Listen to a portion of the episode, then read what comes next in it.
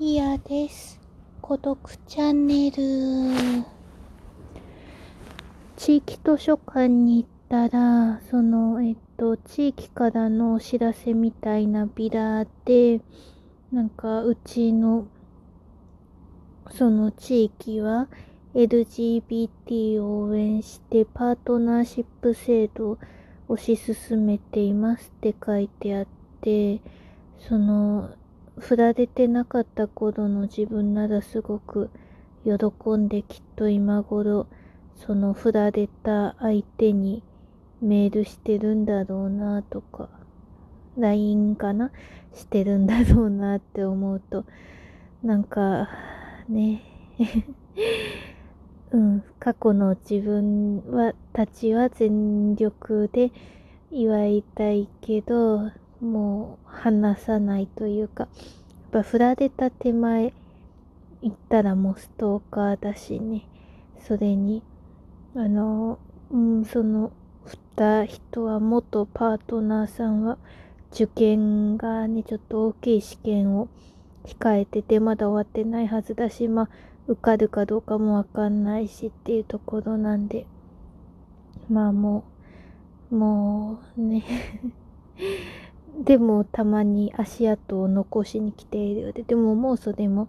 なくなっちゃったっていう感じですよ。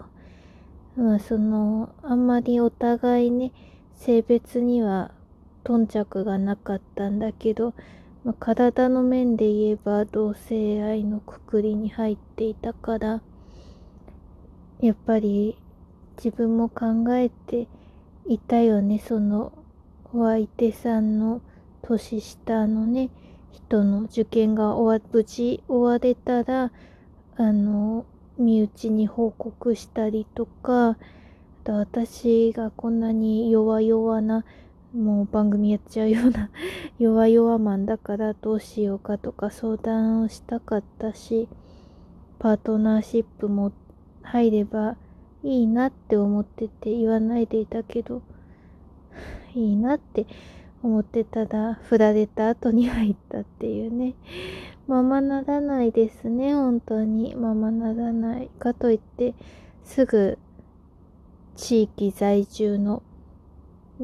パートナーシップが適用される人を探そうとか、そういうゲームをしているわけでもないし、その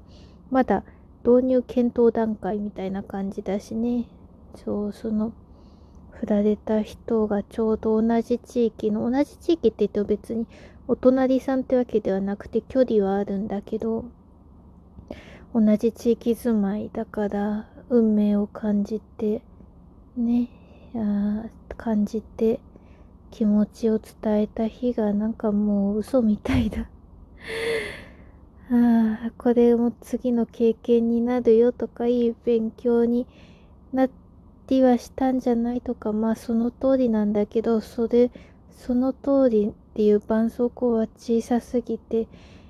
なんかもう一生経っても埋まんないんじゃないかなって思うね。人の不安定さ、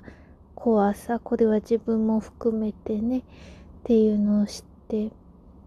なんかこう多様性があるよって知ったからといって、人の底に渦巻くものは別に軽くなったわけでもなんともないんだよなって思いながら、その使うことがもうあるのかどうかよくわからない制度、LGBT パートナーシップを推し進めますっていう制度を見て虚無感を抱いた。ひどい人間だな。きっと振られてなかった子だったらすごく喜んだと思うんですよね。もう近畿弱薬って、有頂天、ハイテンションっていう感じになったと思うんですけどね。まあそれはパラレルワールドの話で、それで浅ましいことには相手から復縁してくるんじゃないかとか、そういう思いをまだ捨てられないし、1年以上前に振られたのにね、まだ捨てられないし、その人肌のね、感触、匂い、声、あーっていう。ねえ、これをこういうものを背負っていくのかってね、もう夢には出ないでほしいなって思います。孤独チャンネルギフトリアクション通知がいつも届いて嬉しいです。ありがとうございます。ぜひお寄せくださると嬉しいです。LGBT のこの話をした後ですが、様々な思い合っているパートナーの方々が幸せでいられますようにっていうのとね、健やかにお過ごしください。孤独チャンネルイヤでした。